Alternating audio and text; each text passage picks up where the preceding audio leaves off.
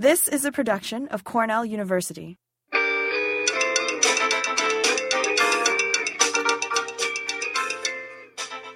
Welcome to Cornell University's Sustainable Lawn Care Podcast, your connection to the latest research based lawn care information, brought to you by Cornell University's Turfgrass Program, part of the New York State College of Agricultural and Life Sciences at Cornell University. The Cornell Turfgrass Program is committed to providing sustainable lawn care advice. We define sustainability as meeting the needs of today's generations without compromising the needs of future generations.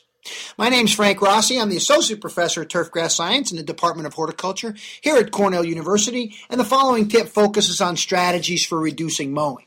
First of all, one has to consider why would you want to mow less, and first of all, obviously, one would start with spending less money on fuel. Certainly, mowing less and significantly cutting back your mowing will reduce your fuel costs, and we all know that fuel's not getting less expensive.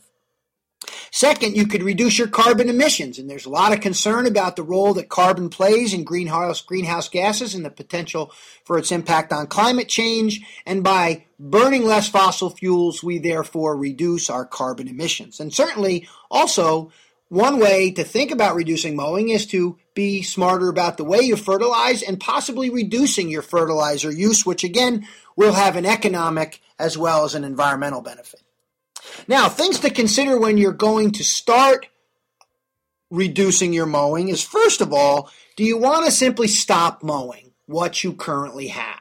Now, if you stop mowing the existing lawn that you have there, it's possible you're not going to get the look that you're hoping for. It's probably going to be an uneven growth pattern. Probably got a number of different grasses growing there and weeds maybe that ha- might have different growth rates. And therefore, that's going to give a very unkept appearance. Um, not even a very natural appearance, but more that, you know, a sloppy appearance that's not going to be the, the look that I, I think most homeowners would want from a visual perspective.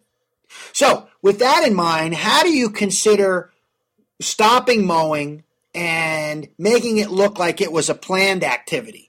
Well, first of all, you'd want to consider how you'd renovate for that planned look. And I want to talk to you a little bit about how you prepare the site if you don't have the grasses that you want there. And certainly, if you want to put in new grasses, and I'll talk in a second about what those grasses are, you're going to want to be sure to reduce the competitive ability of the lawn that's the lawn grasses that are there. And a lot of times that might be simply scalping, going in and lowering the mowing height significantly, opening up some soil areas for you to throw the seed into.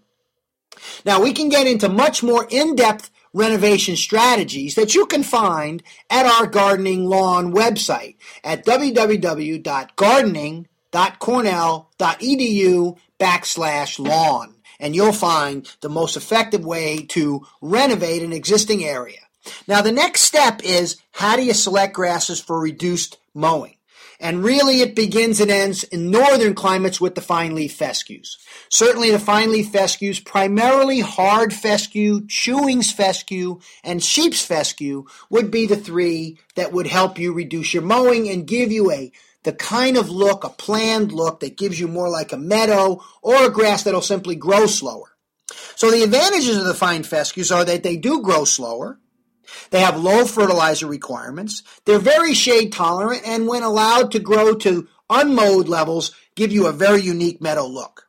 The disadvantage is that they don't tolerate intense traffic, but for passive walking, um, if you're not going to play soccer or any kind of athletic activity on them, they should be fine. And in the summertime, if you mow them regularly, they will give you an off color look, but if you don't mow them and at least reduce their mowing frequency, they'll certainly give you more of a meadow-like appearance. Now, if you'd like more information about um, how to choose these fine fescues, I encourage you to go to two websites.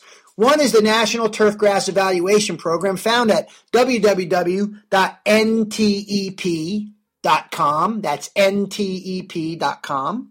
And the other is www.seedsuperstore.com, where you'll be able to find the latest in the fescue varieties that'll be adapted for close mowing or for reduced mowing.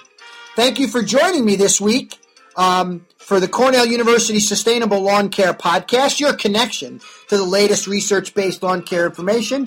I'm Frank Rossi, Associate Professor of Turfgrass Science in the Department of Horticulture here at Cornell University, and we'll talk to you next time.